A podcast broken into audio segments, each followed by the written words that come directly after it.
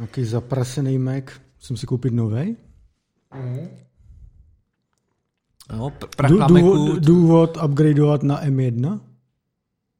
prach na Macu to znamená si koupit nový, no. To je vrchol konzumerismu. Ty jedna nechutná kapitalistická kryso.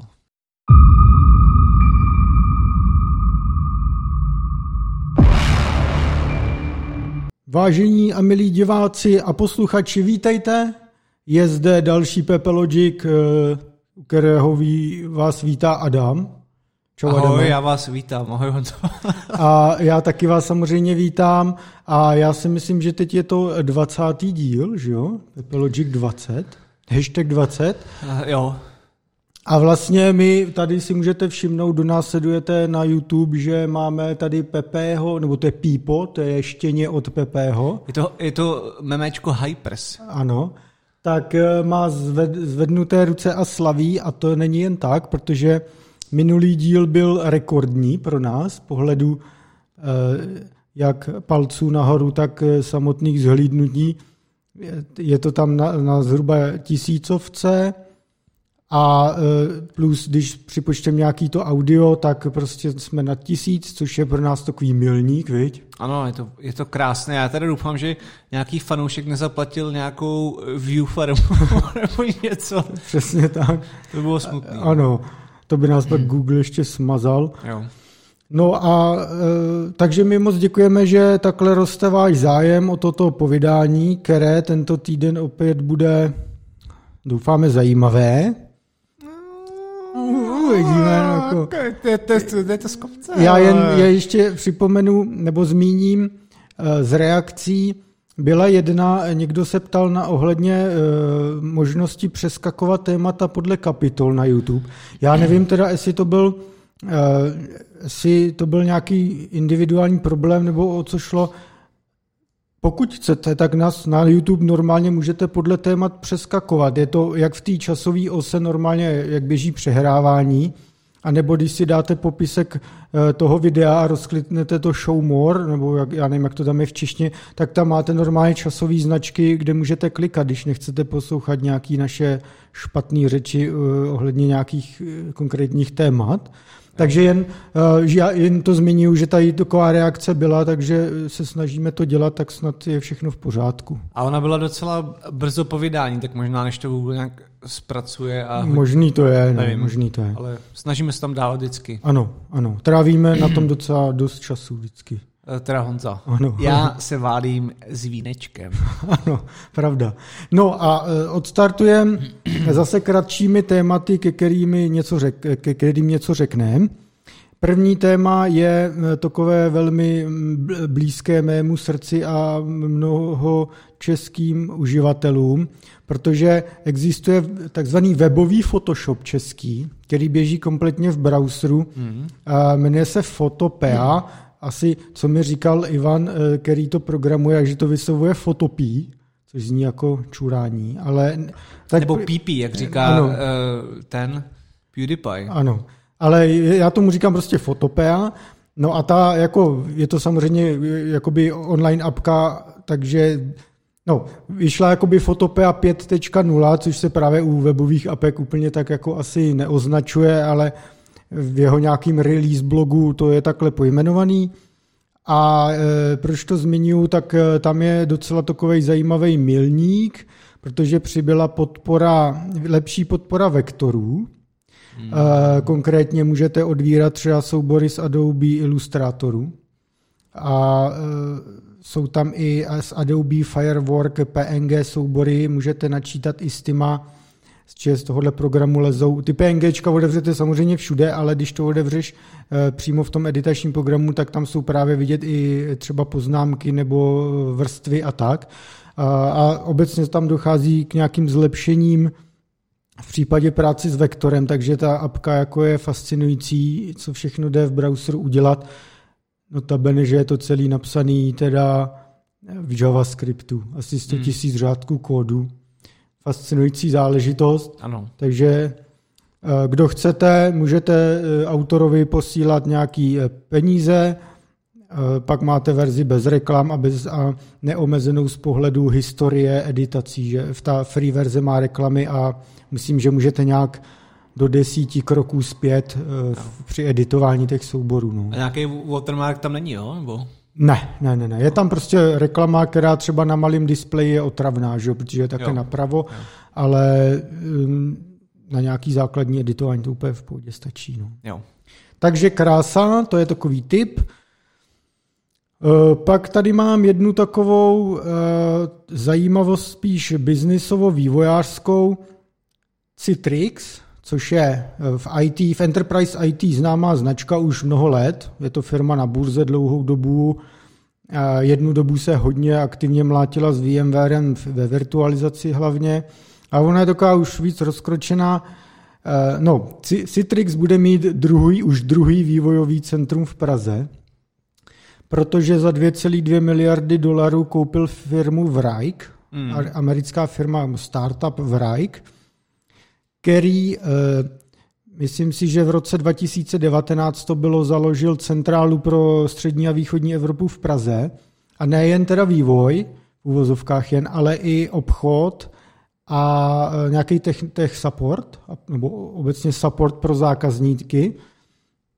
Eh, takže to teďka Citrix přebírá, integruje to a pokud to teda nezruší, což by bylo asi divný, tak hmm. tady bude mít druhý vývoj. Proč druhý? Protože už v roce 2018 Citrix tady za 200 milionů dolarů koupil firmu Safo, taky startup. 200 milionů dolarů? Jo.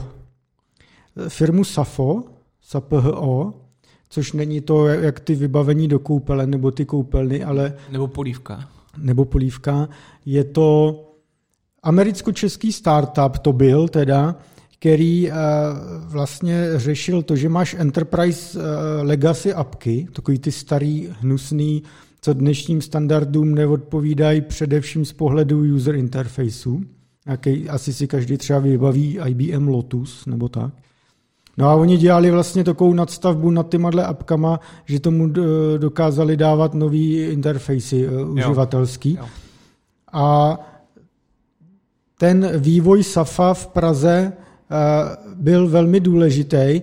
Oni tehdy ty autoři z Ameriky hledali přes nějaký ještě, myslím, ještě při první nějaký firmě, co měli nějaký lidi na jQuery, myslím, a tak, když jsem se s nima setkal, tak mi to právě vyprávěli přes nějaký mailing listy nebo něco a právě se ozval někdo tehdy z Prahy a od té doby jsou prostě v kontaktu hmm. a když potřebovali založit nějakou jako možná snad i hlavní vývojářskou sajtu, nebo jednu ze dvou hlavních, tak eh, právě oslovili tyhle ty lidi z Prahy a oni to tady rozjeli a jako dělají tam fakt ten core, takže to, už tehdy vlastně Citrix, když to koupil, tak tady získal vývojový centrum a teďka bude mít teda, teda eh, druhý.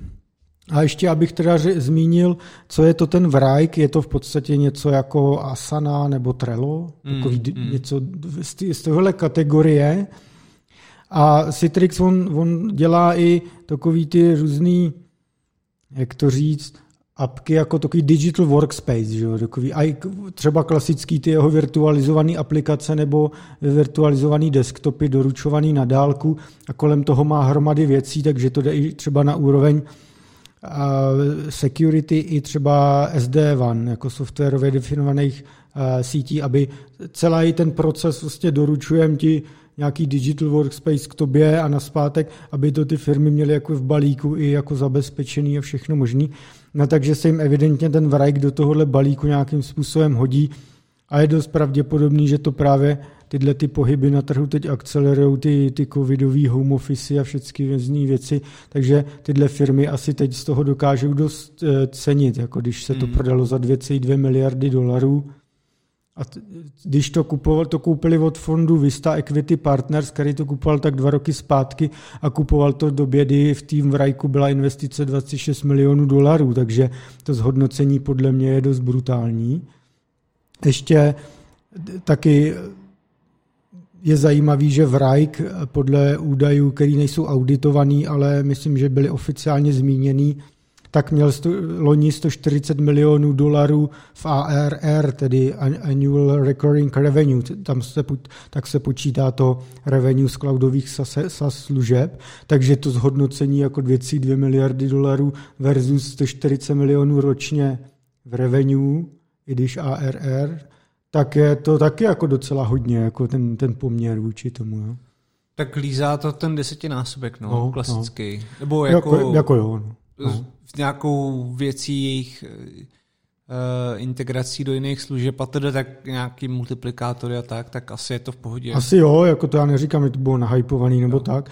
A jako, že, to, že to je docela prostě asi, většinou to je takový zdravý odhad. Jako. Jo, a zvlášť Citrix je fakt, eh, jako, dejme tomu globální a umí dělat ten sales, má pobočky prodejní, takže věřím, že to dokážou výrazně nastartovat ty prodeje oproti startupu, který, i když už je docela velký, tak furt má ty možnosti omezený, že? než když přijde skutečně velký hráč. A kontakty. A to. Ano, a Citrix eh, tomu asi dost věří, protože něco dal, eh, zhruba dejme tomu půlku dal v keši a půlku, nebo možná, teďka přesně nevím, ale učil si asi 1,4, myslím, že 1,4 miliardy dolarů na to, na ten obchod od JP Morgan Chase, mm. že to jde v, i v půjčce, ty prachy na to. To je zajímavý. Takže asi tomu musí nějakým způsobem věřit.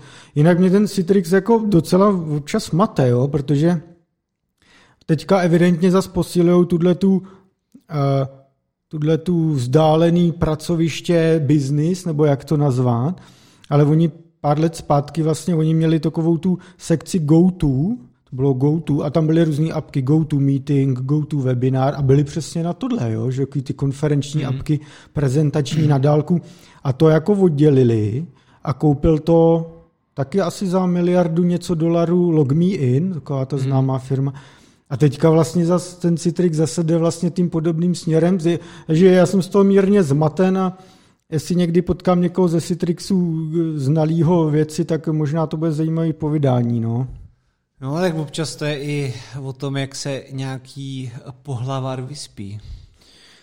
Je, je fakt, že oni tam v podstatě relativně nedávno měnili CEO, že já jsem, on tam dlouhou dobu dělal CEO Mark Templeton, což už byl dnes, dneska už je to asi takový víc letitejší pán, jako je to takový zkušený americký CEO. Já vím, že jsem se s ním párkrát, nebo myslím dvakrát měl nějaký pokec nebo rozhovor a že pak se jako měnila generační nějaká obměna, tak možná nevím, nevím, teďka jo, jo. nevím. Uvidím, až se s nima třeba někdy pokecám. No. no, další téma je uh, Intelovský. My trošku navážem na to, co jsme tady řešili minule, že Intel má novýho CEO, nebo bude mít, Pata Gelsingera z VMwareu. A já k tomu mám dvě věci a Adam jednu, která ho zaujala, tak to tak jako zhodnotíme. Eh, Intel měl eh, teďka výsledky za fiskální rok 2020, takže k tomu byl samozřejmě konferenční call s novinářema a s analytikama a s investorama, kde už se zúčastnil i právě Pat Gelsinger, a co krom hromady různých eh, skvělých řečí, jak je budoucnost skvělá, tak zaznělo i něco důležitého a to je to, že přímo Gelsinger řekl, že si měl možnost teď nastudovat plány kolem zavádění 7 nanometrového výrobního procesu. A uvedl, že je potěšen, ano, ano. že ten proces, jako ty problémy, které tam byly, že byly odstraněný, a že Intel počítá s tím, že by kolem roku 2023 mohl mít vlastní 7 nanometrový proces a nemuselo by dojít k tak masivnímu outsourcingu výroby, jak se původně teďka docela spekulovalo. Prý tam byly prostě nějaký eh, v celém tom procesu výrobním jako chyby, které vedly k velkým defektům na těch čipech. To se prej podařilo odstranit, ale zároveň v rámci toho zjednodušení takže se nedosáhne tak vysokého plánovaného výkonu, jak se počítalo. A že je potřeba utlumit ambice i v těch funkcích a tak, který ten proces měl mít, nebo ty čipy díky tomu měly mít. Což ještě nevíme přesně, co to znamená, ale je určitě potěšující, jestli se to skutečně dotáhne. Ono stupně, ostatně i ten 10 nanometrový proces, který u Intelu pořád neběží, tak měl právě problémy kvůli takovým, řekněme, přehnaným ambicím. Jo. Mm-hmm. Takže uvidíme, jestli to pad dá eh, nějakým způsobem dál dokupy, ale já bych možná ještě taky zmínil, že v roce 2023, kdyby Intel mohl mít tu 7 nanometrů, tak TSMC a Samsung už by měly být na 3 nanometrech. Ono ty procesy samozřejmě nejde porovnávat jako jedna ku jedný, je to trošku jako jabka hrušky, jo, ale i tak jako je to už znatelný, že, hmm. že už teďka vlastně se bookují aktivně, nebo Apple už má 5 nanometrový proces a tak, takže a, No a ještě Pat Gelsinger zmínil, že chce navázat na éru Andyho Growa, který byl kápo Intelu v éře 386 až prvních Pentií. A bohužel už Andy Grove umřel teda v 79 letech. Ale že chce na, na, navázat na tuhle tu slavnou éru, tak eh, jim to asi přejme. No a ještě dodám teda, že eh, teda pardon, Intel komentoval ty výsledky za rok 2020 a byly pět let opět rekordní. Jako prostě pět let v řadě, řadě rekordní výsledky, tržby 77,9 miliardy dolarů, růst ze 72 meziročně, s, marží pět, s hrubou marží gross margin 56%. Takže z tohohle pohledu ta firma vypadá zdravě, když samozřejmě mm, pak se musí jít hloubš, kde už jako ty problémy můžou hmm. být vidět. Co tomu pomohlo? Uh, IDC vydalo pro, uh, statistiky prodejů PCček za loňský rok a v Q4, kvartálu 4 byl největší prodej za 10 let mm. a komentovali to tím, že je to tím covidem a takhle, že všichni najednou kupují kompy. A mezi, za celý rok, kdyby se to vzalo, tak, uh, tak ne, za Q4 ten meziroční růst byl 26% a za celý rok 2020 pak to bylo 13%, takže i velmi slušný. By the way, eh, Steam vydal statistiku, jak vypadá nejběžnější herní počítač na světě, protože Steam je tak velký, že už to má nějakou vypovídající no, to jsou dobrý statistiky. No. A je to GTX 1060, takže tři roky starý jako entry level grafika. Jo, jo, jo. A 16 GB RAM a, a 4 jádrový procesor, takže uh, já jsem se na ty statistiky rakety. díval, protože jsem si chtěl porovnávat svůj stroj a no. uh, uh, jako pohonívat si nad tím, takže jo, jo. byl jsem spokojen. No. jo, jo, jo. Většina tak... je to fakt jako low end, no. no. Nebo middle nějaký. Ne, dneska už je to samozřejmě, jako na tom se hrajou CSK a podobné věci, no. no. Není to samozřejmě to. Ale eh, teďka Nvidia vlastně představila nástupce 1060, 3060, není to ta 3060 Titanium, která je výrazně rychlejší, ale prezentuje to tak, eh, že to má být, že GTX 1060 byla jejich eh, vlastně nejlíp prodávaná grafika ever, že je to prostě pro ty masy nejdostupnější poměr cena výkon a tak ale nevíme, kdy tu 3060 reálně dostane na trh, protože ta situace s čipama, s grafikama je taková, jaká je. No a Adamovi se na tom Intelu no, líbila ještě jedna věc. Já jsem k tomu chtěl říct ještě jednu věc, že mi se vlastně bude stískat po té době, eh, že teďka je takovýto předhánění eh, v té nanotechnologii, respektive, že se bojí o tom, jako, jak na tom je, je to nějaká jako, dostáváme se na sedmičku, jdem čím dál níž. Mm-hmm. No a pak ale přijde smutná doba, protože pak už to bude piko. A pak už to začne prostě být 900, jo. Jo, jo, jo. Jo, 950 a jo. úplně každý unavený, vůbec nikoho to nezajímá. Hmm. Takže teďka je ten hype prostě, hmm. jo. Teďka první, kdo to překoná, tak bude mít největší uh, akciové zisky hmm. a pak uh, bude dlouho nuda, no. Hmm. Protože už prostě se nedá jít uh, ještě dolů, bohužel. Ale tak pak už budou ty kvantové procesory. No jistě, uh, na to se těšíme. Uh, no, já jsem tomu chtěl říct, co mě zaujalo jenom bylo, že nový CEO začal i vířit vlny, nebo hmm. respektive on, on bude jako oficiálně vyměněn někdy v únoru, ne? Myslím. No jo, jo, jo, jo. Ale začal vířit vlny ve smyslu, koho si najme do různých týmů. Hmm.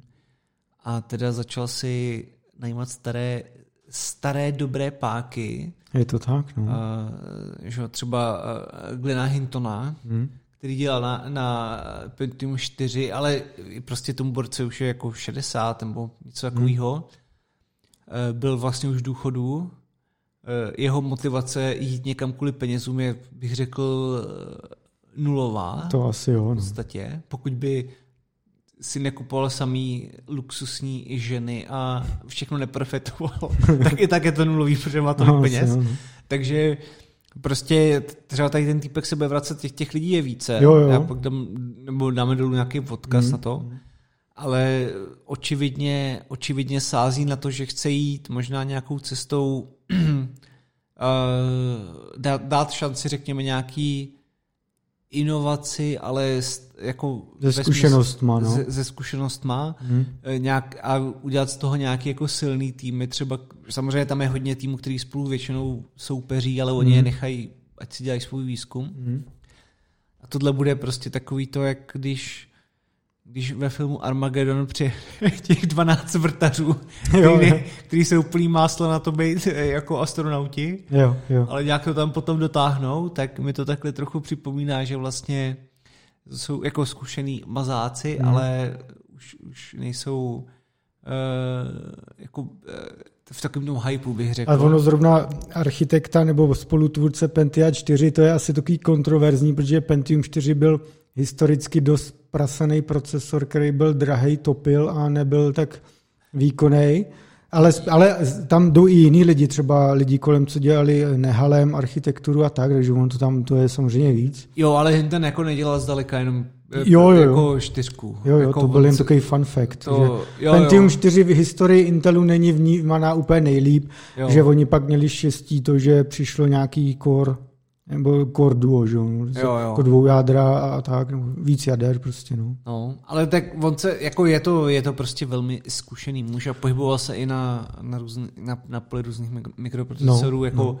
a prostě má třeba, já nevím, 40 let jako zkušeností, no, ten člověk úplně nabouchaný, takže uh, takže jsem zvědavý, co z toho vznikne, jestli to bude fakt takový, jako, mm. že všem tady těm rádoby vykuku mladým, který jdou po stokách a píšou si svůj JavaScriptík, tak přijde jochu 30 tam důchodců a všem je tam vymlátí.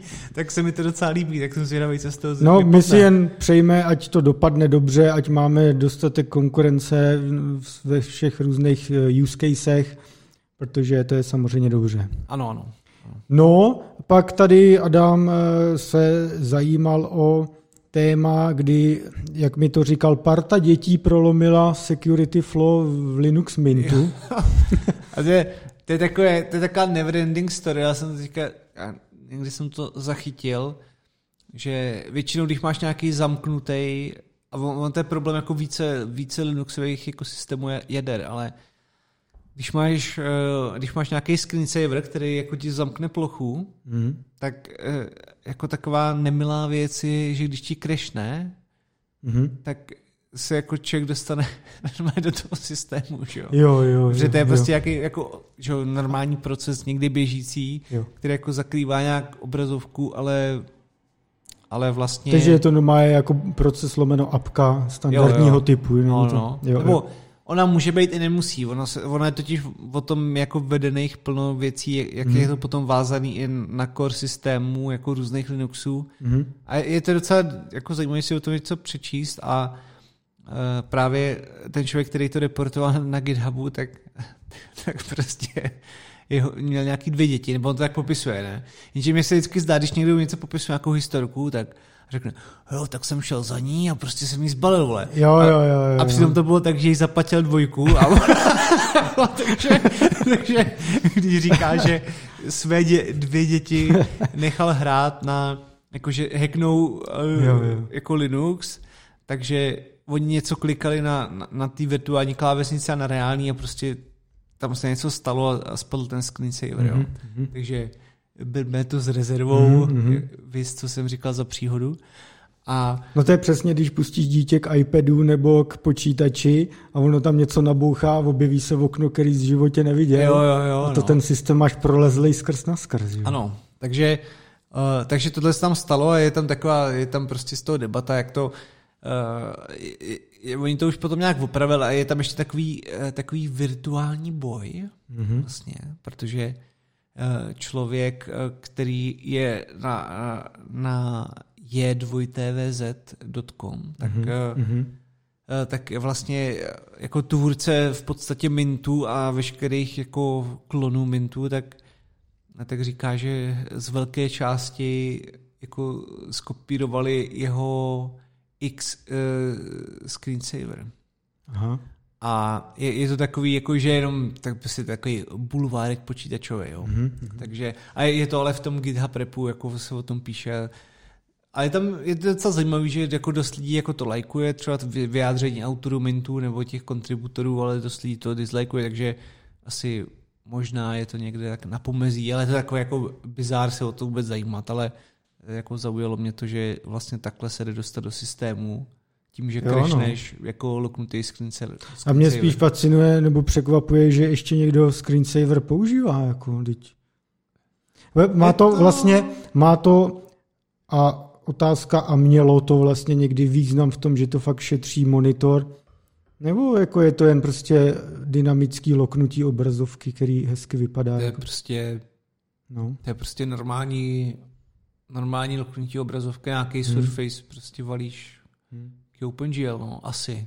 Nebo já nevím, já nevím, jak to dělají ty screensavery, možná hmm. to není ani OpenGL, ale Jo. Nebo ani, ani být nemohlo dřív, že jo, protože neexistovalo vlastně. To už jsme byl Glide, byl a... proprietární Glide a DirectX a co ještě bylo?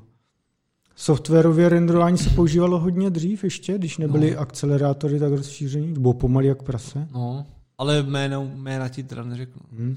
Já si pamatuju hlavně 3DFX Glide, ten byl nějakou dobu cool. Pak Direct, no, 3D. No. O, to je jedno, to, to bychom, to je jedno. Pak, eh, pak eh, další věc je mm, Google Safe Browsing. Jo, to bylo jen takový, bře, tak mě, proč mě to zaujalo? Jo? Mě by to normálně nezaujalo. Protože mě málo co zaujme. Ale mně už se to občas stalo, že jsem byl na nějakým webu, nebo jsem, já nevím, něco někde stahoval, nebo prostě se objevilo takový to, že, jako, že to je malicious site a že bych jako to neměl používat. Hmm. A pak jsem se dozvěděl, že to jako vychází... A to říká teda Chrome. No, to právě není jenom o Chromu. Jo. To je o všech, nebo ne o všech, ale o dost jako mainstreamových prohlížečích že když, uh, když oni tě označí nějakým blacklistu jako tvoji třeba doménu, mm-hmm. tak tam ty lidi nepustí. Mm-hmm. A eh, jako mně už to taky stalo nějaký stránka, které ale nejsou malicious, ale nějakým prostě divným a, a ne, robotem nebo učením se a, tam A není dostal. to ten, že to nemá HTTPS? Nebo to je fakt, eh, to ne, nesouvisí s HTTPS? Vůbec nesouvisí, no. Okay. A hlavně HTTPS už je všude enforcovaný, takže to už není no, jakoby je... problém dnešní doby, ale jako ano, jako kdyby jsme byli o pár let zpátky, tak určitě by to mohla být možnost, mm-hmm. ale jde o to, že mě to stalo právě ten autor toho blogu, tak tam popisuje, že on vlastní, on vlastní nějakou sásovou firmu, mm-hmm. kde je to docela problém, že jo, protože dost lidí se tam přihlašuje na jejich jako na jejich A on se setkal teda s tím, že byl označený, že malicious. Jo, jo. jo. Což jako v rámci jejich biznesu nedávalo smysl a, a většinou to je automaticky nějaký vyhodnocování, takže hmm. to bylo takový špatný a, a samozřejmě opisoval jako mnoho případů, co, co dělá Google, ať už se bavíme o, o té jako uříznutí zdrojů z reklam hmm. až hmm. nějaké hmm. deplatformace, až uh, nebo kdyby jako představa toho, že, že někdo že se to stalo pár lidem, kterým třeba zakázali přístup na mail, ale nemáš se kam jako dovolat, tak eh, toto je velmi podobné, protože to je automatický systém z velké míry. Takže on tam většinou potom popisoval teda, jak se s tím vypořádávali a, hmm. a bylo to teda kvůli tomu, že nějaký zdroje, který měl na těch stránkách, tak jako oni fetchovali z nějaký CDN, která byla na tom blacklistu, takže oni se tam transitivně dostali. Jo, jo. Ale nedávalo to jako příliš smysl, jo, takže uh, takže on tam jako spíš popisuje, jak, jak se tomu bránit, jak, jak dávat různé jako služby od dashboardu a homepage a různých dalších služeb na různé domény, aby to nebylo pod, mm-hmm. jako mm-hmm. Tím, tím zasaženo. Což bych řekl, že do budoucna je asi rozumný nápad. Otázka, jestli to už můžeš udělat v současných firmách, protože ty lidi už jsou zvyklí, že vidí uh, tvoji doménu, že když máš třeba app.něco.com. Aby už... to pak zase nezačalo ještě víc eh, považovat za malwareové metody, že jo? No. no, no, no. Na phishing, jak jsou často. Jo, tak, no. Právě, takže, takže to mě jako zaujalo v tom, že jsem nečekal, že by se to mohlo stát u nějaký jako má zavedený firmy. Která... No to já si vzpomínám, že vlastně Avast, myslím, že to byl ten jeho C-Cleaner, že se hmm. dostal také na blacklistu Microsoftu nějakou haluzí, že to tam pak řešili docela dlouho. Jo, ty pravda. Ale teďka to mě napadlo, teď tak si nepamatuju no. ty detaily, ale že to taky tak bylo takový podobný. No. A to taky mohlo být automatický, no. No, je to možné. A teda jako vosa na tom je, že ten prostě, že to nej, není jenom o chromu, hmm. ale že prostě většina jako velkých softwarových houseů, který mají jako browsery a, hmm. a, a věci okolo jako fetchování dat z, nějak, z nějakých endpointů, tak, tak na tyhle blacklisty spolíhají Nakupují to v podstatě jako databázi threat intelligence a tak. Já, si, já, já si nejsem jistý, jestli tohle je prodejná věc, jestli to není nějaká op, jako open věc jo, v smyslu jo, jako, jo, jo. jako v dobré víře od, mm-hmm. od Google a, a dalších lidí. Já vím, že Avast třeba, když už jsem zasuněj, eh, třeba platí jednu neziskovku z Ameriky, která dělá podobné věci, že to neziskově zhromažďuje a poskytuje jo. v podstatě APIčko a tahají si ty databáze bezpečně, co je špatný není, jo. tak si tahej, když potřebuješ. To, to no. teda, ale mě to, mě to se nechucuje velmi. To, to není neziskovka politického typu, ale Ne, ale tak prostě to nemá dělat žádná nezi... Co, Dobře, co, no. Ne, jako že víš co, mě to no. prostě, proč by na ty data měly týst přes nějakou proxinu? Prostě... Ale možná to není přes, nevím, já vím, že to je jedno. Já totiž no. teď nevím přesný technický detaily, tak nechci tady spekulovat, ale obecně chci říct, že existuje Existují e, různé typy databází, threat intelligence jako různých domén a všeho možného. A to si ty firmy nakupují a spojují si to do nějaký svý databáze, podle který se pak toho eh, se posuzuje to, jestli je něco nebezpečné nebo ne. Jo, jasně, no. Tak, no. Což mimo jiné dělají ty antivirové jako firmy. Tak, tak. Takže, takže on tam jako o tom takhle prostě povídá, je to, je to docela smutný, jako že když to potká jako zrovna tvou firmu sásou, tak asi jako no, to, jasný, to úplně nepotěší. No. To je... Když si pak vědeš statistiku, podle který si řekneš, že jsem ztratil tolik a tolik revenue, no. nebo akvírování nových userů. Tak je to RIP. Hmm. Prostě. Hmm. No a další téma se týká taky Google a to je to, že Google podepsal dohodu ve Francii s vydavateli a že jim eh, teda bude něco platit. No. no.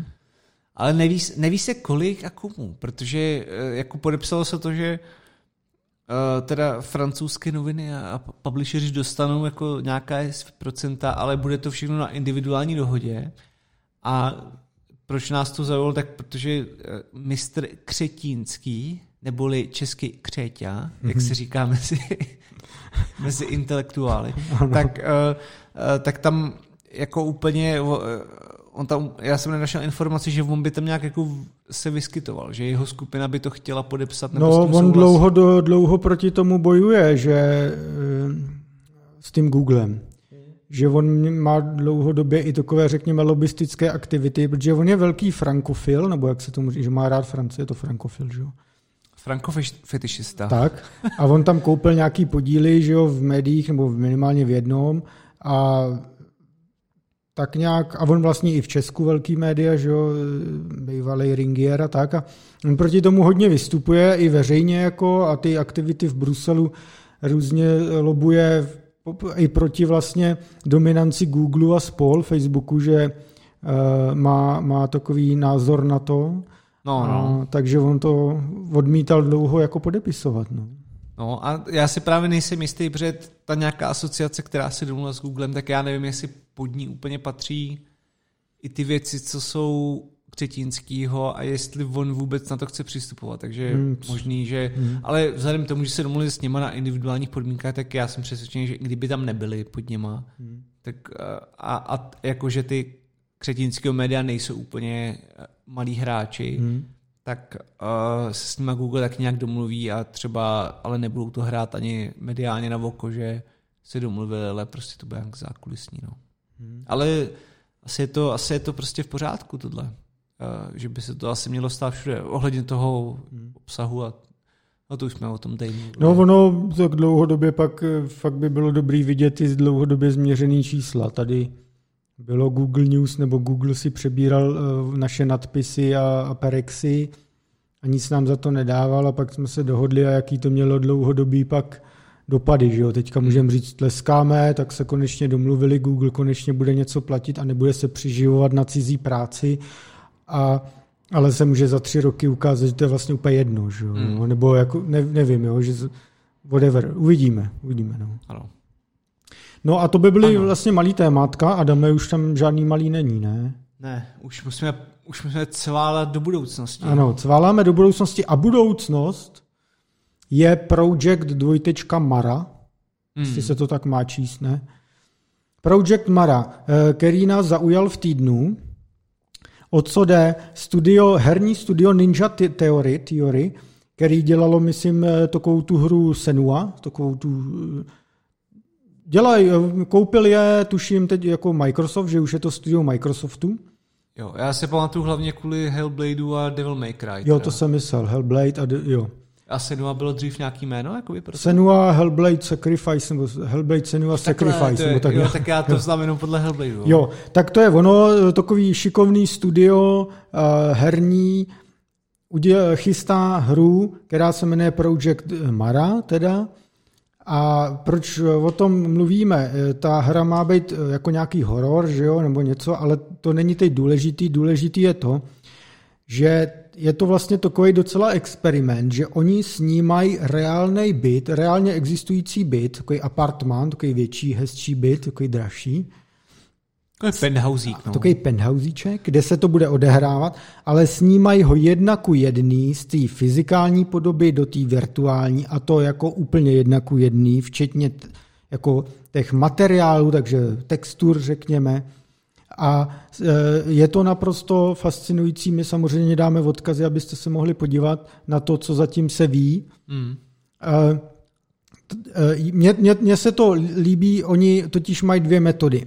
Jedna je to, že potřebují snímat materiál, takže třeba kůži na pohovce, kachličky, dřevěnou podlahu, whatever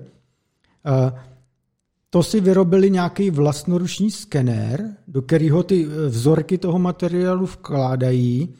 Eh, na základě toho pak udělají nějaký shadery a, a tak, eh, různý nasvícení, takže to fakt skoro vypadá jako, že to fakt je ten materiál, že to jde i do těch 3D podob, těch voděrek a podobně.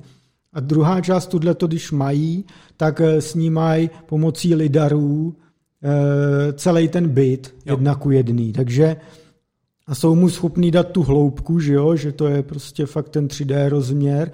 A tohle pak do, složí do bytu a když tam dávali porovnání byt a virtuální byt, tak fakt musel hodně ostřit, jestli jako je to vůbec no, jako jiný. Myslím, jako... že kdybyste jako zakryl ty popisky, tak no. budeš měl občas dost Hodně, problém, no. jako vůbec poznat, co je realita. No. Ano, a já naprosto tleskám tomu, že to Microsoft podporuje, že on to chce mít jako case study eh, na Xboxu a asi i na PC toho, kam hmm. jde jít. Samozřejmě je to jeden bit, takže se dají dělat experimenty toho typu, tohoto typu, kdyby dělal open world a měl snímat uh, tady E, celou nějakou louku, tak už by to bylo asi horší. Já že? si vzpomněl, já se omlouvám, že to takhle hloupě přerušu, ale e, na, na Games.cz, e, když ještě pan Drda chodil na podcasty, tak, tak popisovali, tak Drda mluvil o nějakým úchylovi z Ubisoftu, jak chodil skenovat celou zemi,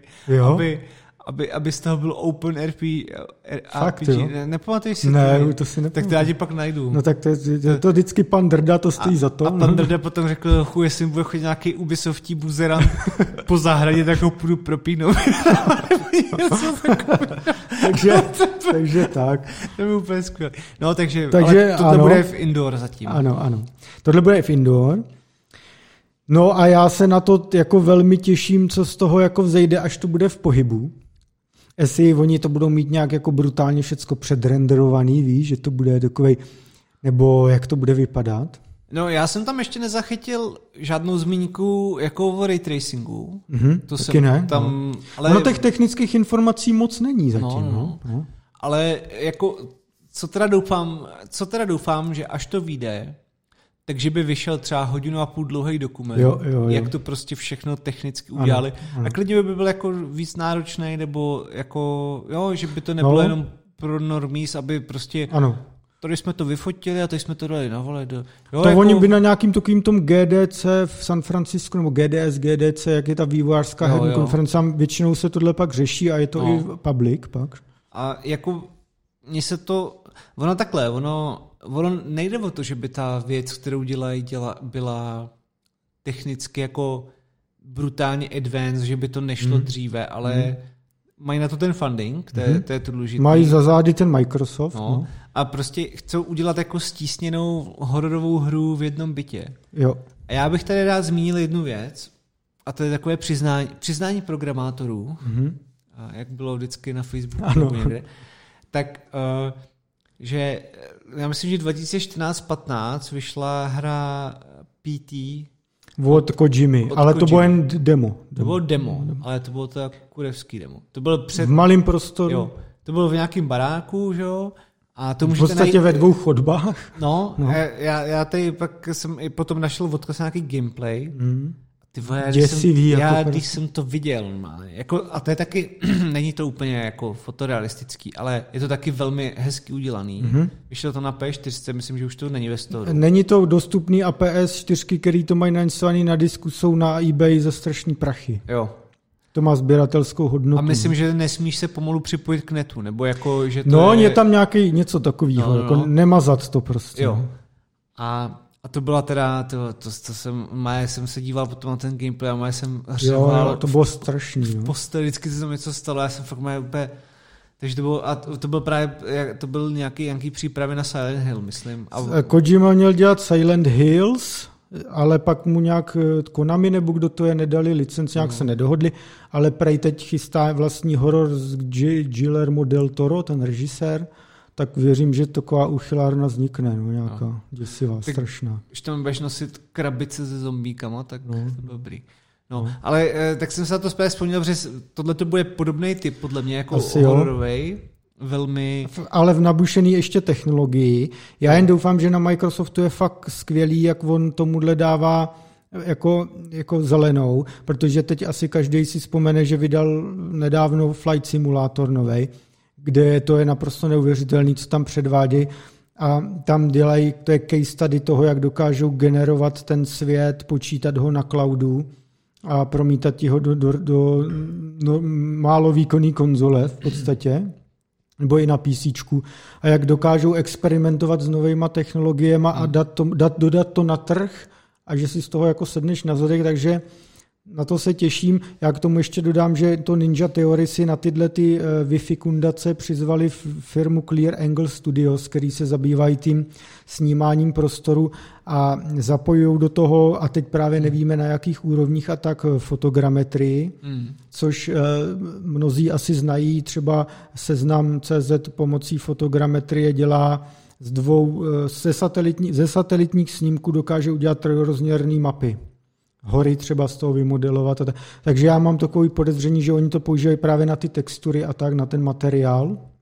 Ale neřekli To- nám přesný technický detaily, takže nevíme. No. Ne, to, to je samozřejmě možný, ale oni, jak mají to custom snímání, tak ono je to potom, ono se to můžeš i napsat, jo, že, že, Jo, že, jo, jo. eh, že víš, že nějaký objekt nasnímáš pod nějakým světlem takhle a potom takhle a, a ty stíny, Jo. který ti to hází, který dokážeš detekovat, tak to znamená, že tam jako, eh, že, že to má Víš to, že to otočíš o, nějak, o několik takových stupňů, takže dokážeš namapovat, kde jsou ty body a když tam Jo, potom vidíš ten stín, tak dokážeš říct, jak je Jo. to vysoko. Takže Mhm. to z toho jde, byť je to, uh, byť je to jenom jako aproximace, ale většinou funguje dobře. No, takže uh, já se na to tady velmi těším, určitě si to jako rád zahraju a doufám, že se u toho neposede k UPT. Jo, jo.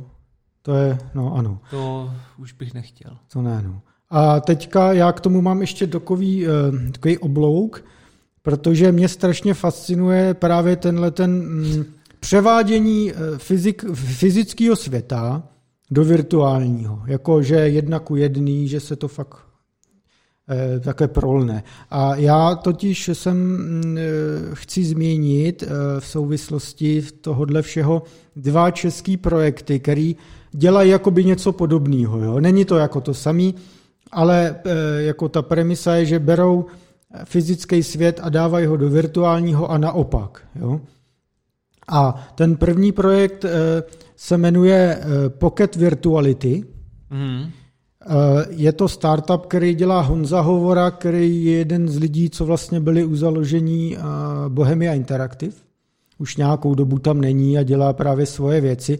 A on se popisuje sám jako technický grafik, že to není ten artový grafik, ale ten, co dělá tu matematiku za tím a podobný e, Wi-Fi kundace. On na to dostal už nějaký kapitál, nějakou investici, mimo jiné tou, tou zimský kapitál, tam dává peníze bývalý šéf Česu Martin Roman. A i proto e, ten Pocket Virtuality testuje to, co má z, třeba se Škodou, se Škodovkou, mm, nebo s aerovodochody, a nebo s Temelínem, s jadernou elektrárnou Temelín. A, a o co jde? V podstatě Eh, ty si vemeš na hlavu HoloLens, to jsou ty uh, augmented reality braille od Microsoftu, teďka už teda to dělají s druhou verzí, výrazně lepší než ta první.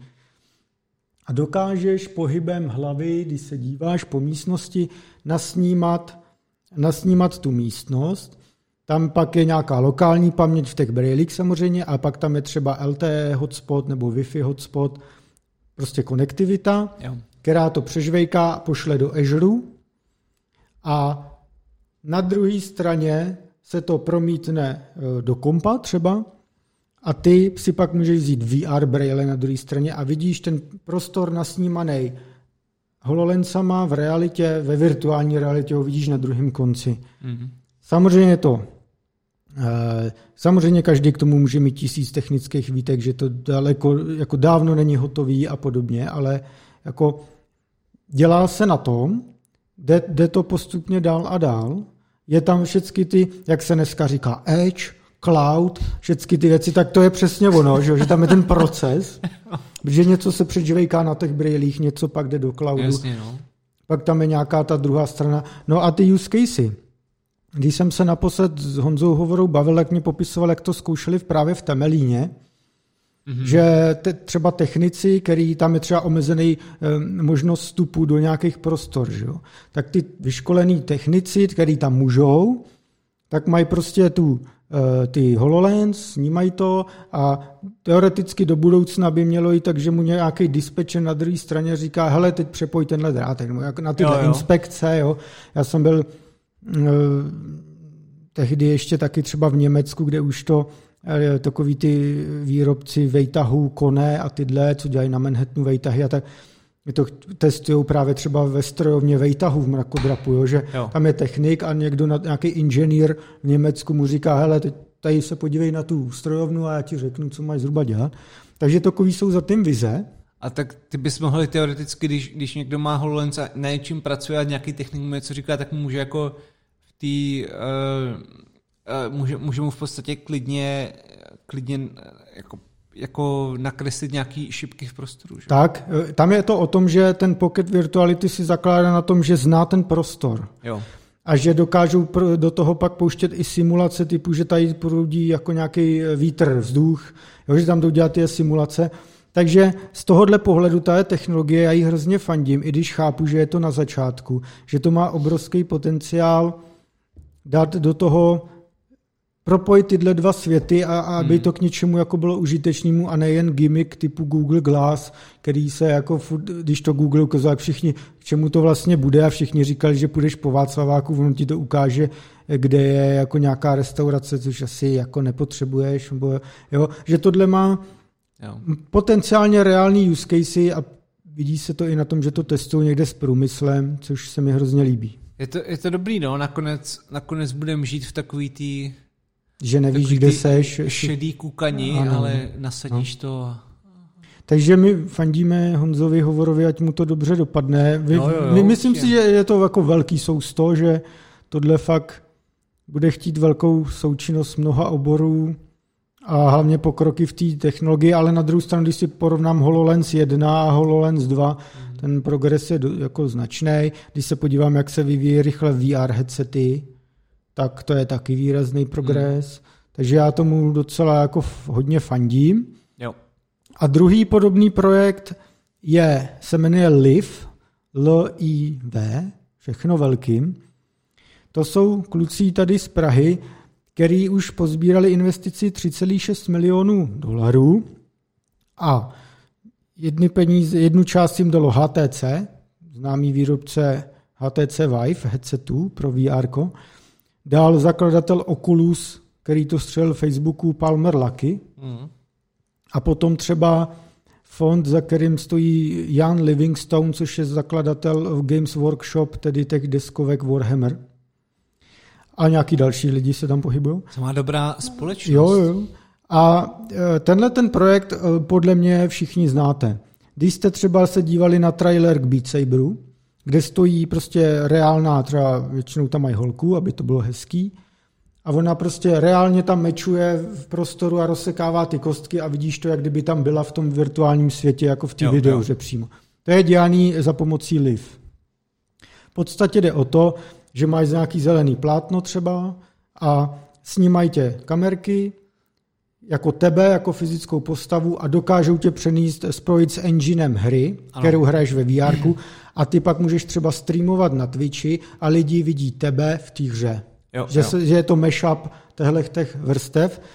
A tohle dělá v Česku Liv a je to velmi velmi cool. Velmi... A oni už taky dělají chvil, chvilku, ne? Už to, to už... úplně jako ano. nová věc, to ano. už dva roky možná? Jo, to možná ještě o něco díl. A to, on, ten příběh za tím je zajímavý. On, on to třeba, eh, to, to je takový americko-německo-český tým, ty, ty core lidi. A eh, třeba Jarda Stehlík, to je jedna z těch hlav, eh, tak on dělal ve firmě DVR Labs, což jsou, mm. oni dělali na VR hře Blue Effect, což byla snad první česká VR hra, která měla nějaký ambice.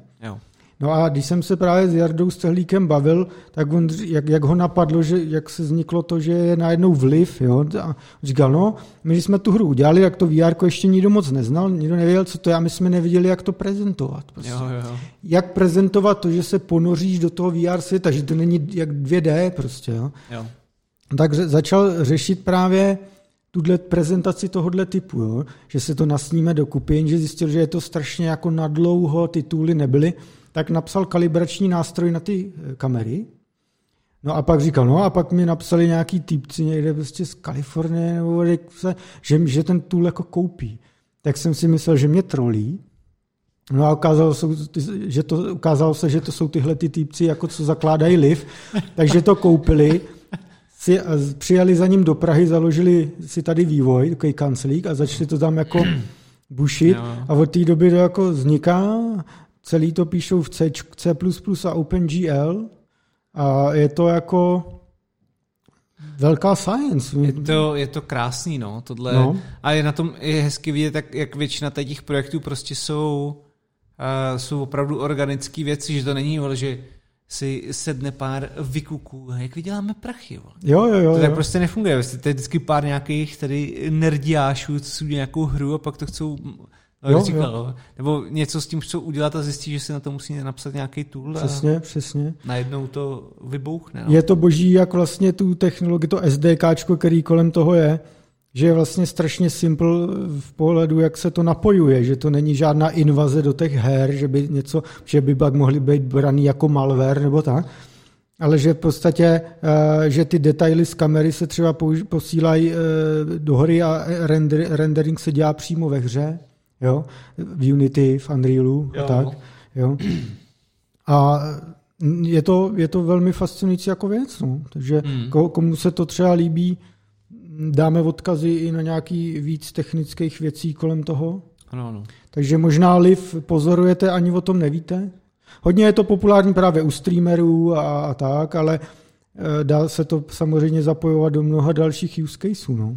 No, a myslím si, že, myslím, že čeká dobrá budoucnost a že že budou jistě nabírat.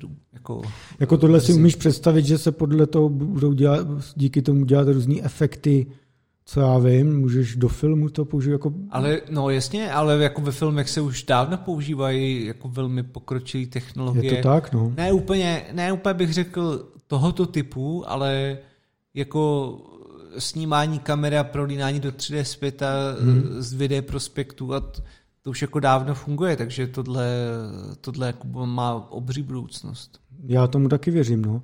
Takže to bylo k tématu prolínání virtuálních a fyzických světů, což je, já nevím, proč mě tak fascinuje, protože mě fascinuje virtualizace. Jako VMware. A Která s tím nesouvisí. Ale, ne, ale, ale taky nad fyzickou vrstvou děláš virtuální. Chápeš? A, okay. a pak mě fascinuje tohle, to, že se s fyzičným propuješ to virtuální. Nevím proč, ale jsem z těch projektů takový na mě vždycky, když to vidím.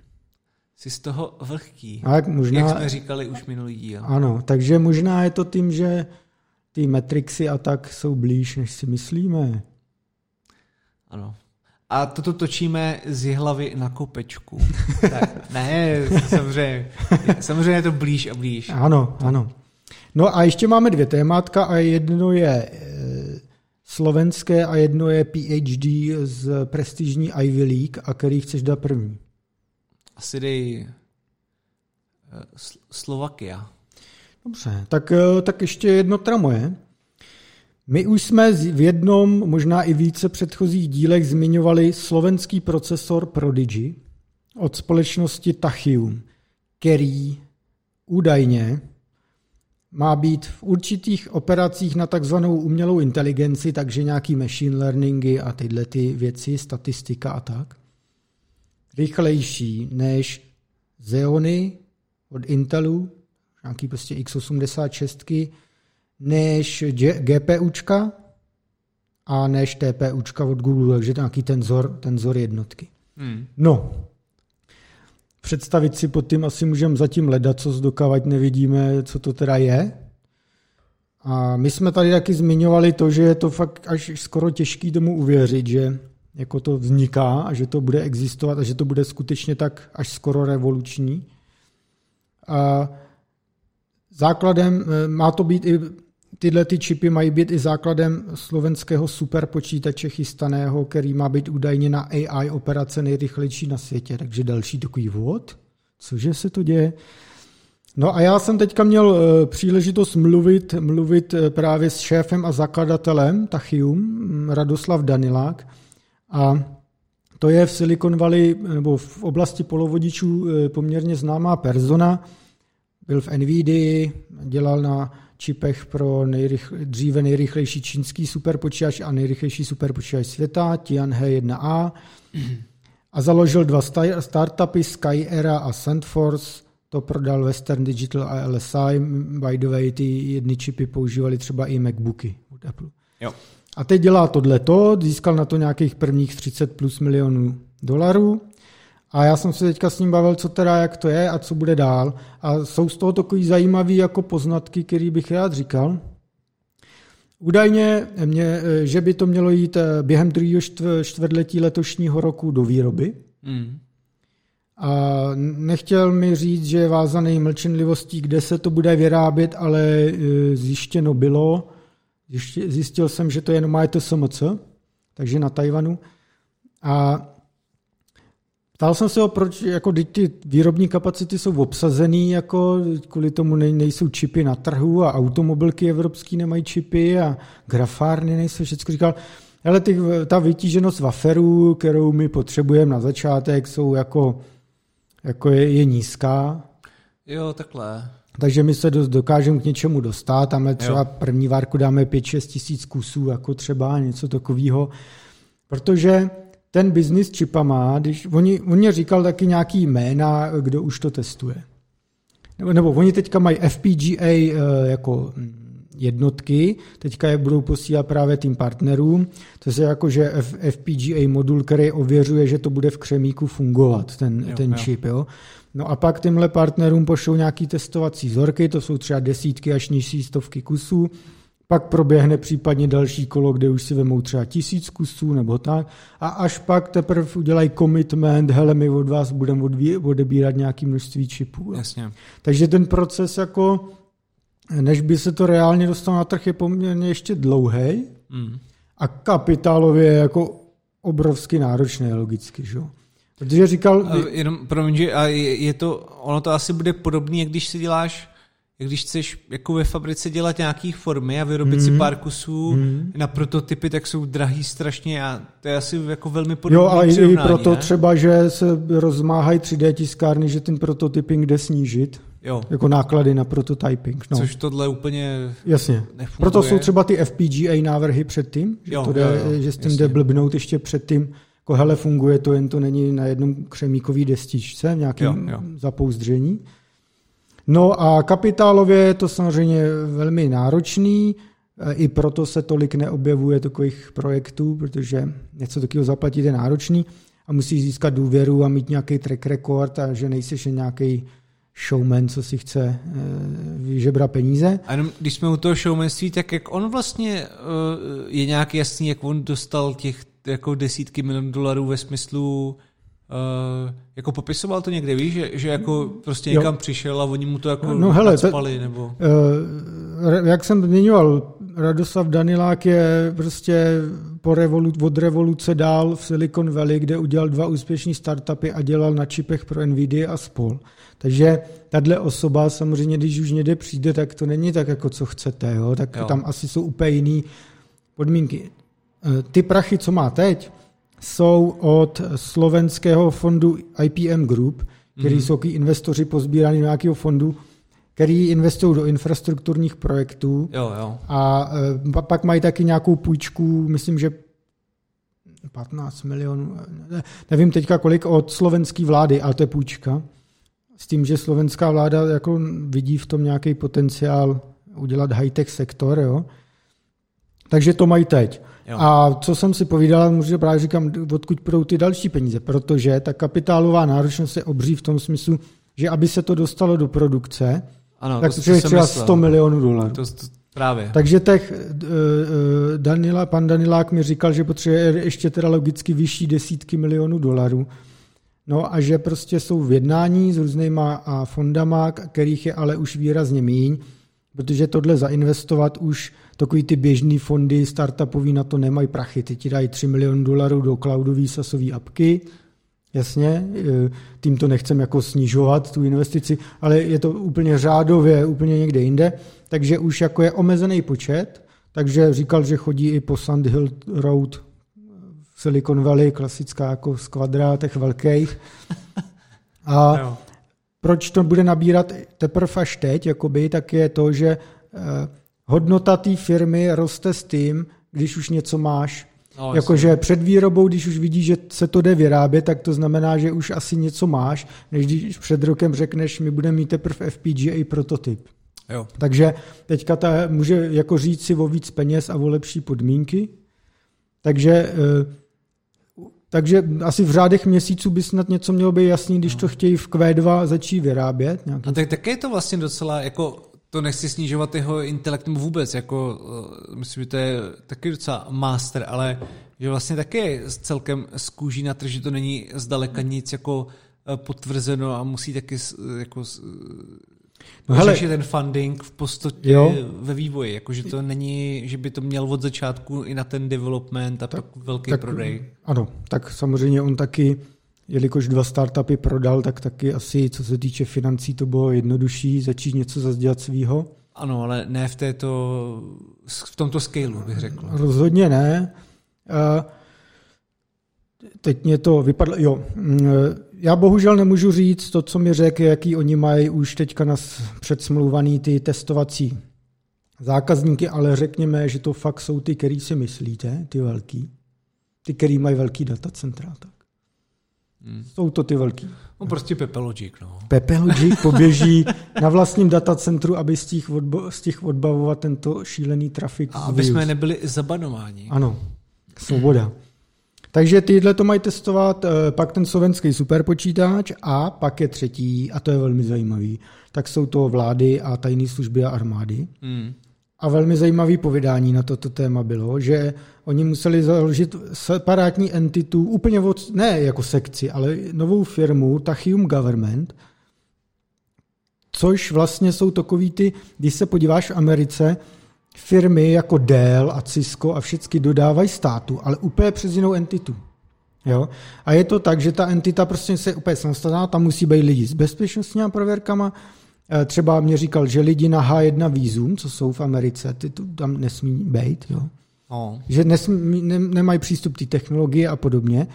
A pak tam je jako je ten, že třeba celý supply chain, že musí být totálně prověřený, že třeba i dopravní služby musí mít certifikaci federální a podobně. Mm, mm. Jo? Takže tohle založili proto, ale zároveň má SROčko no má doma na Slovensku, kde má i vývojový tým, který právě entita v EU, která kvůli tomu, že jsou teď bitky Čína, Amerika, všecko tohle, jo. tak kdyby prostě zase byla blokáda na nákup tamhle čipů, waferů a všeho možného, tak to může zase valit ještě přes Evropu a podobné jako věci kolem toho se dějí.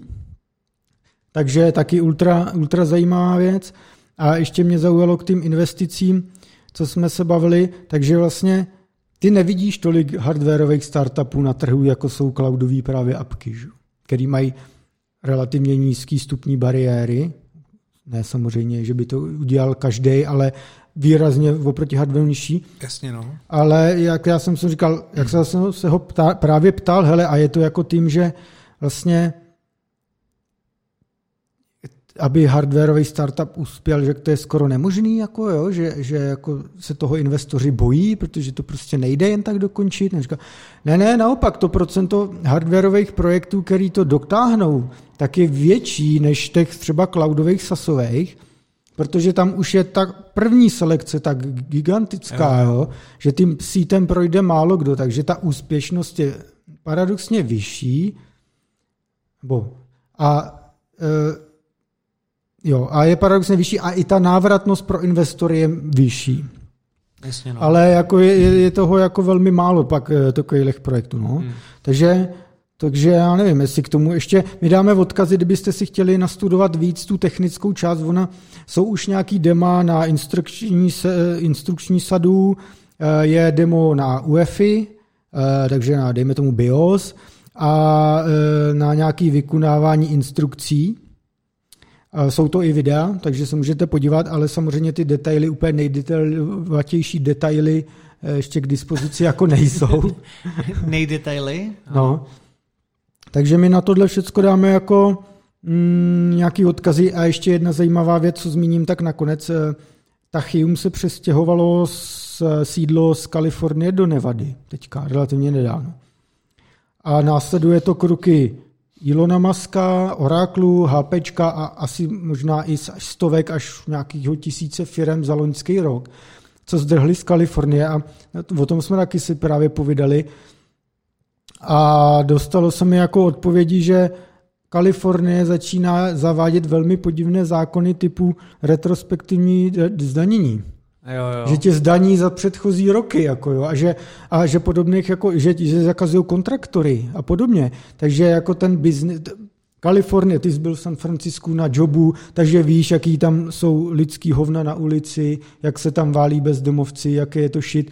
Tehle problémů tam je dlouhodobě hodně. Problémy s drahým jako nájmama, úplně všechno, je to šílený.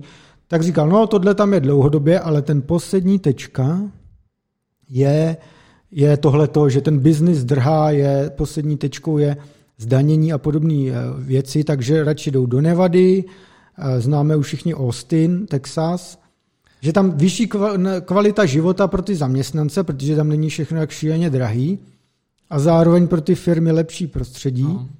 A krom Nevady je zajímavý a, a, a Texasu, že se stěhují i do Severní Karolíny, mm. kde to začíná být high-techově docela zajímavý a ještě se občas pro někdo začíná zajímat o Arizonu, což teda slyším poprvé a asi si to nějak, Arizona. až bude zas možné no. létat eh, do cizích zemí, takže bych to jel očíhnout. Jo. Protože třeba když jsem jel očíhnout právě Austin a Texas a tak z pohledu technologických firm, tak to bylo velmi eye-opening, co se tam děje. Takže... No, tak Texas je prostě posledních letech velmi ano. velmi vlí, nebo ne vlídná, ale jako vyhledávaná země mm. z Kalifornie a to taky přináší různé social problémy, oh. protože Texas je velmi jako třeba taky republikánský. Velmi, a, velmi, velmi. A nechcou tam tady ty moresy těch kalifornských firm, takže o tom je taky plno jako zajímavých je, je, zpráv a, a vtípků a že zavádění jako různých policies eh, jako v kanclech a nebo na ulicích. Takže hmm, to je pravda. Dochází to je pravda. ke střetu různých světů a, a prostě tom, v tom Texasu to bude ještě trošičku... Tomu věřím, že těch, eh, ty lidi, co tam ten JR a Bobby Ewing, jak tam mají ty své farmy a jsou zvyklí na své bouchačky a dobytek no. a na svá ropná pole, no. tak asi ne, nechtějí moc hipstrů na koloběžkách. No jasně, no. Takže, takže to taky jako přináší vlastně spoustu problémů, ale, ale je, pravda, že tam se z té Kalifornie to je prostě je shithole, no, postupně. A hmm a, t- je to, a to, se netýká, to se netýká jenom jako firm, ale i, i jako daní z nemovitostí, které se mají vlastně eh, teďka se má rušit nějaký cap na daň z nemovitosti, mm-hmm. nebo už se to snaží protlačit, takže by už to nebylo tak, že maximálně může vzrůst o třeba, řeknu, půl procenta za rok, ale může vzrůst libovolně. Ano. Takže vole, tam vlastníš barák za milion dolarů a oni ti řeknou, no tak eh, tenhle rok byste mohl zaplatit třeba 15%, co? No.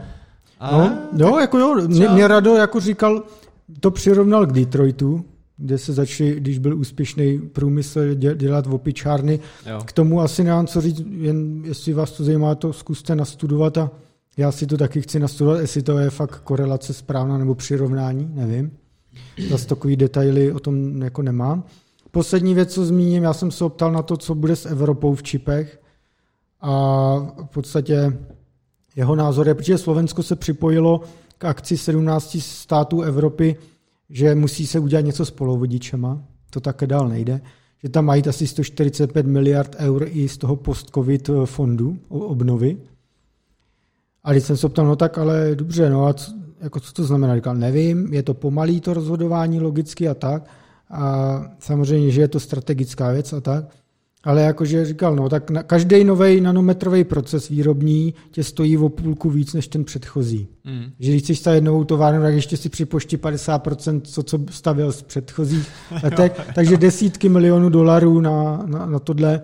Mm. A říkal, že prostě v Evropě není tolik firm, který by ty továrny dokázaly vytěžit, nebo ty investice toho typu, že by takových tachiumů No, muselo jasně, vzniknout hromady, aby se to tady jako dělalo. Jo, jo. Což je pak v kontextu toho, že Evropa žije do velké části z automobilového průmyslu třeba a potřebuje ty čipy do toho a tak, tak je to takový, hmm. takový eh, určitě na, na, na zamyšlenou. No. Ano, ano. Takže to bylo tohle a my máme ještě jedno, nebo takové spojité téma, Takové fluidní. Ano, já se asi odpálím tím, že Cornell University, což je jedna z eh, těch eh, univerzit v Ivy League, myslím, že byly přidaný jako mladá progresivní univerzita. Ale to je vlastně jedno. Tak eh, zveřejnila PhD kurz zdarma online jo, jo. na kompilátory. Uh, já nevím, Říkal jsem si, četl syllabus toho kurzu. Mm-hmm. Až mluvíš o progresi, tak jsem u toho trochu nasmál, protože tam bylo, tam bylo, že uh, pokud budete oslovovat skupinu lidí, neoslovujte ji jako v mužském rodu, protože to může být urážlivé. Mm-hmm. A si čtu syllabus, a ty to, to, za syllabus, jakože z výšky syllabus, že jo, tak jo, jako jo, jo, jo. si zvykli na nějakou uh, úroveň a Prostě neurážejte se žádné pojmenování, kdo chce být day, tak musí být day, je takový to, jo, jo, jo, jak mají no. vždycky na, na tom na Twitteru. A vlastně Elon Musk taky dával, že takový to, uh, jak jsem začal občanskou válku, dal jsem si na své CV he, him, teď je tam ten bojovník na tom, takže eh, na Cornelu Provokuje asi, ten kluk jeden. Na, na to prostě na Cornelu tohle neuznává, jako. Dobře, ale mají zadarmo kurz na kompilátory. Kurz, který PhD kurz. Který není úplně jako A ty u něj pláčeš. Není úplně debilní. Eh, já jsem ho začal teda trošku sosat, protože mě to zaujalo. Pak jsem si už další dobu říkal, že bych si napsal nějaký kompilátory, res, respektive asi jako lehčí vstup do toho nějaký interpreter si napsat, ale i ty kompilátory už se dají taky udělat. Ono totiž, uh, oni tam jako pracují s nějakým jistým speciálním jazykem, já myslím, že to je Brill, mm-hmm. si to nepamatuju špatně, mm-hmm. a na něj, na něj to jako píšou, ale vlastně si ještě nejsem jistý, protože já jsem se nedostal tak daleko, já jsem, prostě, jak jsem říkal, dvě, dvě, tři hodinky v tom kurzu, tak uh, buď to jsem to jako minul, ale tam není potom přesně řečeno, jestli oni jako jejich, jejich výsledek toho kompilátoru má být jako úplně strojový kód, nebo jako instrukční sada. Jasně. Ne instrukční sada, ale prostě instrukce pro instrukční rozumím, sadu. Rozumím, no.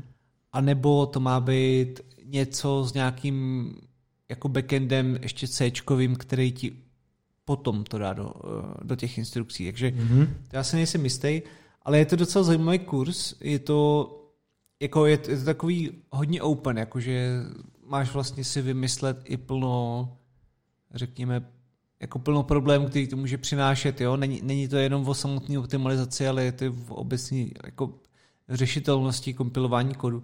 Takže je to docela, je to docela dobrý, si myslím, si to projít, ale jako použiju, podle mě není to úplně jako introduction fakt. Ne, úroveň. tak je to PhD kurz, ne? To není jako nějaký eh, BC kurz nebo něco. Ne, to není, no. no, no. no. Ne, tak to, to je jenom jako radši opaku, no. že kdyby si chtěl někdo napsat jako kompilátor, že to není hmm. uh, to. Já jen dám takový fun fact, já jsem byl kromě toho, že jsem řešil uh, slovenský procesor, tak jsem v týdnu byl i v Brně, kde jsem řešil jinou čipovou věc, kterou si řekneme příště ale že tam taky dělají logicky, když dělají něco s čipama, tak dělají kompilátory a takové věci.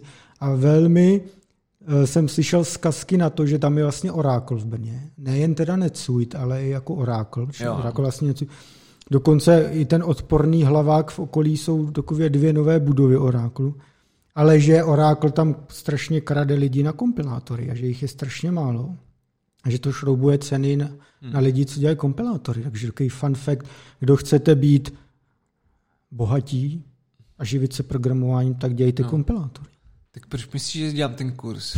Bych se rekvalifikoval z mého ano. bídného, chudého života. Ano, ale. ano. Proč myslíš, že to dělám? Rozumím. No, prostě make sense. Ale jo, tak jako samozřejmě tohle umí málo lidí. Hmm. Je to velmi podstatné a uh, já vlastně jako zdávám hold, eh, protože já jsem potom narazil, to se dostáváme trošku k té další části, protože já o tomhle kurzu až tolik mluvit nechci, pač jsem ho ještě nedojel, jo? ale a vlastně se dostávám k tomu jako k obecné formě kompilátorů a ještě jako funkcionálních jazyků. Mm. A, což eh, mi tam pak doplnil odkaz na jednu knihu, co jsem našel, mm.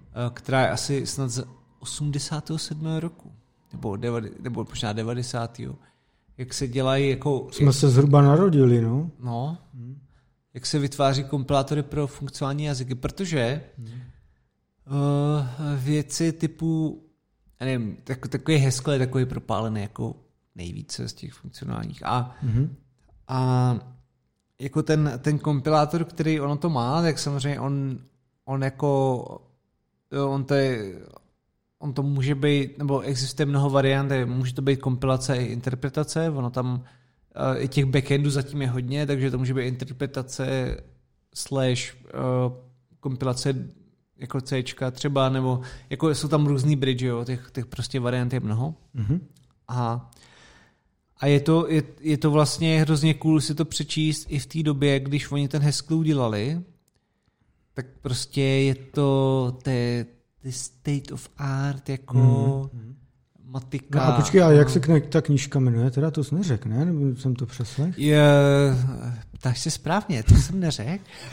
protože to nevíš. Ne, protože já to tady mám jako odkaz, ale nemám to jako... Počkej. Tak to dáme do odkazu, no. Ne, je to The Implementation of Functional Programming Languages.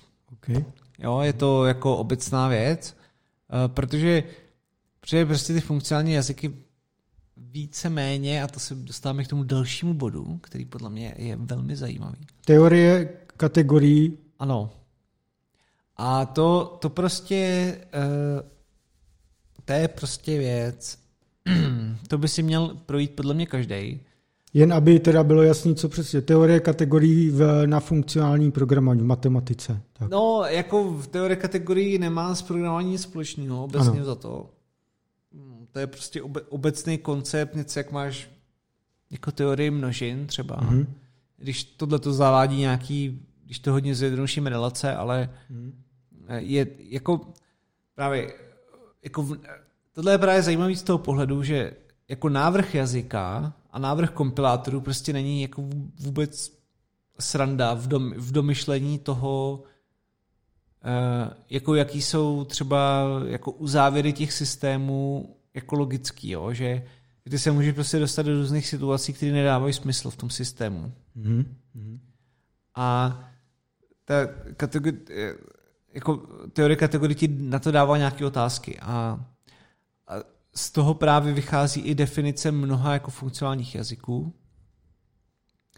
Takže eh, já to třeba víceméně znám z toho programátorského hlediska, než z toho matematického, protože to mm-hmm. matematický je potom jako dost formální a takový eh, jako už mu jako musíš tomu dát velmi času, aby to porozuměl. Ale, mm-hmm. ale ty praktické věci se na to dají uh, poměrně dobře používat. Takže uh, já, co jsem ještě udělal, tak jsem našel docela dobrou knihu, abych vám dal jakou, jako kdo, kdo už třeba funkcionální programování dělá, tak samozřejmě to asi nebude potřebovat, ale našel jsem jednu docela dobrou knížku, která porovnává jako C++ programování a Haskell mm-hmm. a snaží se vysvětlovat i ty jako rozdíly jako v přístupu k tomu programování a, a vysvětluje, jako začne to má jako relacema a, a, začne, a pak se to dostane do teorie kategorií a pak se dostane jako do, jako do monát a, a tak dále a postupuje to velmi jako hluboko v té teorii. Dá se v tom najít, e, dá, dá se na tom prostě naučit jako programování, jo. E, to funkcionální. Což je úplně skvělé, že tohle byla jedna z mála knih, které mi přišly, že jsou jako stravitelný pro lidi, kteří nejsou matematici mm. a zároveň nejsou hardcore jako funkcionální programátoři. Jo, jo, no tak kolik takových lidí je? Uh, no, to si nejsem jistý, ale, ale prostě jako ta věc je taková, že, že to funkcionální programování je skvělý. Ono, ono teda mm. má mnoho, já bych řekl, že, že díky tomu to má mnoho jako dopadů na řekněme programování jako moderní, když bych řekl jako nějaký objektový, bych to hodně zjednodušil, jako tu formalizaci mm-hmm. těch, eh, těch teorií.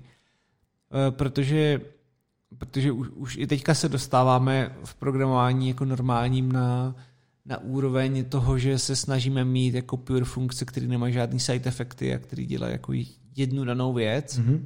A, a je to jako v mysli, bych řekl, uh, intuitivní všech programátorů. Nebo jako za poslední leta to tak pozoruju, že prostě ty lidi už se snaží to, to tak dělat a, a neprasit to, byť samozřejmě ano, pokud se nabízí nějaká jako, jako triviální kompozice v rámci jako volání funkcí, tak, tak to naplásneš do jedné, hmm. ale i tak to jako má docela nějakou... A ten úroveň. důvod, že se to takhle, že to takhle pozoruješ je v tom, že Eh, nebo co je jako za důvod, že lidi chtějí mít čitelnější kód nebo ho chtějí mít efektivnější? Já nebo... myslím, že jsou vzdělanější teda. Vzdělanější. Že, no.